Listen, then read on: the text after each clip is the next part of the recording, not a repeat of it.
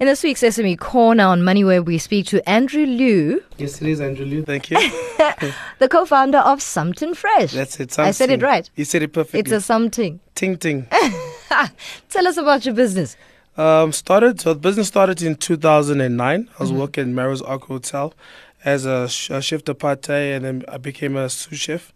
Um, I had this dream of opening up a restaurant all my life. Mm-hmm. I started, uh, tried to start. Recession just came in. Sorry, recession came in. Uh, got demoted. Uh, I felt down.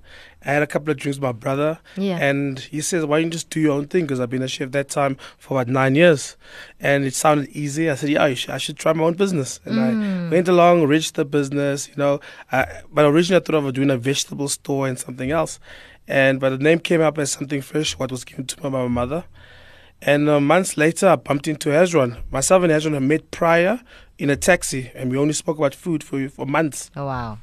And I met up with him and asked him, What do you do? He said, I'm working in this bank. He started accounting and he hates his job. He said, I'm working in this restaurant. What uh, I loved actually, but I didn't really like working there. and um, I said, When you quit your job? He says, Okay, let's quit our jobs. And we quit our jobs. And we first chilled for a long time until we came up with the right idea. Yeah. We got a concession trailer. We um, put a coffee machine inside and we put our concession trailer on the streets of uh, Joburg to say. Yeah. In Arts and Main. First day, 24th of June. Uh, it was actually our anniversary. So 2012. It was five years ago. Five years ago, we put our trailer at Arts and Main. Mm-hmm. And uh, the rest, as I say, is still to be done. Wonderful. yes. Why the food route? You spoke about your experience as a chef. Talk us through that journey of uh, becoming the professional before Yeah. you even start getting into the food business.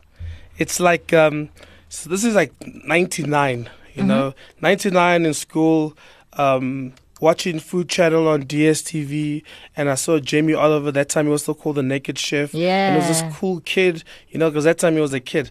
A Cool kid, and I'm a younger kid, and he's doing everything he wants to do. He's on Vespa bikes, he's playing in a band, he plays drums, and he touched me like like Tupac touched me, but he touched me as well. and um, and then when I finished school in 2000, um, I was I, I pursued the cooking side. So I started working in a restaurant, you know, in the kitchen, just peeling potatoes and etc.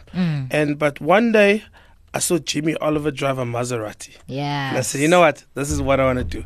I want to be a chef. If he can drive a Maserati, I definitely can drive a Maserati.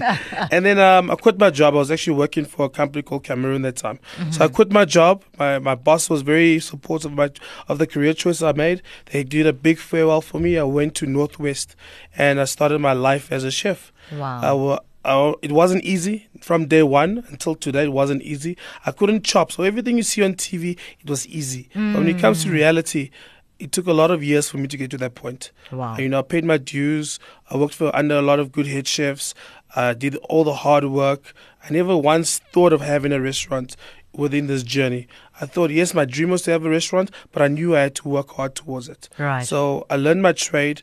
I found my style, and then 10 years after, actually tw- 13 years after that, then I only started having my own business. So I learned a lot of work. I had to learn. I worked everywhere in Joburg. I worked in Joburg, Northwest, Limpopo. I worked in Natal. You know, you name it. I've slept in police stations because I couldn't get accommodation. Uh, I, I moved to Swaziland. Right. Yeah, it was, it was hard. It was hard, but it was every minute was worth it because this is what I want to do. I love food. I love people.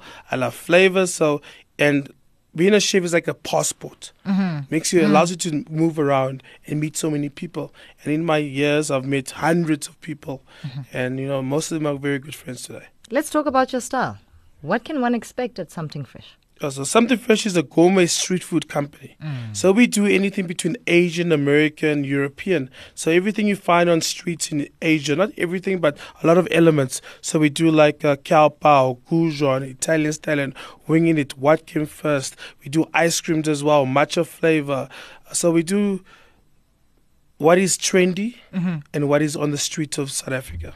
So that is what we do right now, and that's you know, ironically, when I was younger, that's what I wanted to do. Mm-hmm. You know, I wanted to eat food I eat all the time. Ah. But you know, you follow this whole Michelin star and and and your a la carte and you know classical train stuff. It is a base for everything, but I actually wanted to do street food from a younger age, and. With time moving to where we are right now, it allows us to do those type of things Mm. because people are up and going. People are into casual dining. People are not really into sitting down. Yes, you want to go to a fancy restaurant once in a while, Once in a while. but you know it's not about a every single day thing. Mhm. You want to have you want to have good food, but you want to have it quick. You want to have it easy, and you want to have it fresh. wow. How's the business been received? when some from the int- from we started from 2012 to like I said it was a long journey Mm-hmm. but 2012 was our hardest year even though now we we working more we're doing more but now we know what we're about Mm-hmm. so it's been good we started at markets we started uh, Neighbourgoods markets Yeah. Fourways Farmers Market has been great to us over the fast, last four years. Uh, we've done um, festivals, every festival you could think of, Oppikoppi, Lash Festival, you know, you name it, we've done those festivals. And our- our brand has just grown from strength to strength to strength in all these festivals. So you've, we've done multiple things, Yeah. you know, in order for us to reach further because we felt that we have to go to the people. So that's why we've done multiple things. As a chef, how did you find the transition to doing business now? And you're fortunate because you have a partner who has an accounting background. Yeah. If I'm fortunate. um, yes, uh, yes and no. So, you know, when you're a chef, all you think about is creativity. How to cook, your next ingredients, what's in season. You know, you don't really your your concern is never about the money. Mm-hmm. You know about you know what is the budget or what you because that restrains you from a lot of things. So when you behave when you own a business, you need to start looking at what you have and what you're gonna make it work for you. How's it gonna work for you?